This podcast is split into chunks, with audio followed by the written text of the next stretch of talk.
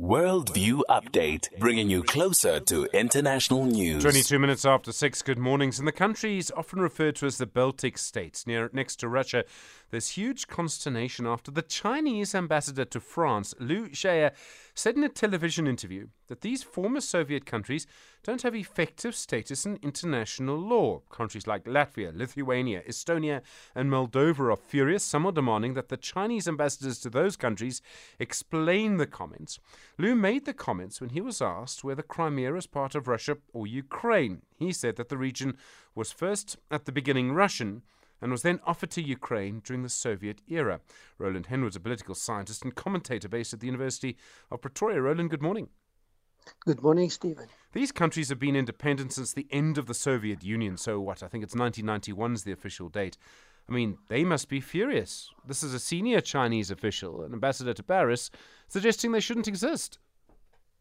Yes, it's quite an interesting comment and actually quite a serious issue that he raises at a very difficult time. Um, and rightfully, I think most of these governments have immediately reacted and asked for clarification and has, in quite strong terms, objected to the whole notion of what he has implied and, the, and directly put a lot of pressure on Beijing to explain their position. The Chinese embassy in Paris, as I understand it, later said that Lu's comments were his private opinion and not the view of the Chinese embassy. Now, when someone as an ambassador goes and says something, and then your embassy or your government says the person was sharing their private opinion, in diplomatic terms, isn't that quite a sharp rebuke? He was wrong, is what they're saying. Yes, he was wrong. Effectively, they disowned him um, for what he has said. Uh, he has not been recalled, which would be the next step. Um, so, so, this would, I think that would be an important indication.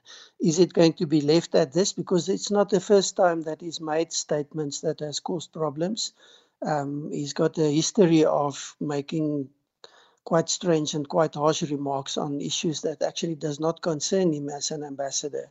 Also making statements in France that were seen as very offensive and interfering in domestic affairs, um, so, so that's his history, and and nothing's happened to him. So it would be interesting to see if he's going to be recalled or reprimanded in some way, different from just saying that it's his personal remarks.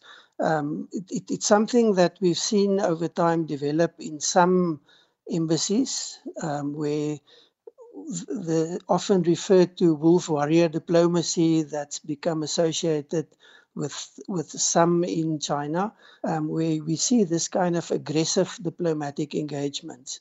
Um, some of these ambassadors have been recalled, some have been demoted, some have basically just become invisible in the system. So it would be interesting to see if the same happens in this case. Um, China's been sort of suggesting that it could play the role of peacemaker in Ukraine, that it could help to find peace there um, after the Russian invasion. To do that, it would need to have the trust of the countries involved, and I imagine for various reasons, some of these Baltic states are supporting Ukraine. Is this going to damage those prospects for China? Because this prevent China from actually being seen as a peacemaker? I think it immediately, to a large extent, stopped the process for now in that all these states immediately went to that, saying China wants to be a mediator, present itself as making peace, but it sides openly with Russia. And in doing this, it immediately opened the door to all sorts of accusations and the lack of trust that became clear very quickly, saying you want to make peace, but you don't acknowledge us. Not a chance that's going to happen. Roland Henwood, thank you very much indeed. Do appreciate it. Political scientist and commentator at the University of Pretoria. You with SAfm coming up to 27 minutes after 6.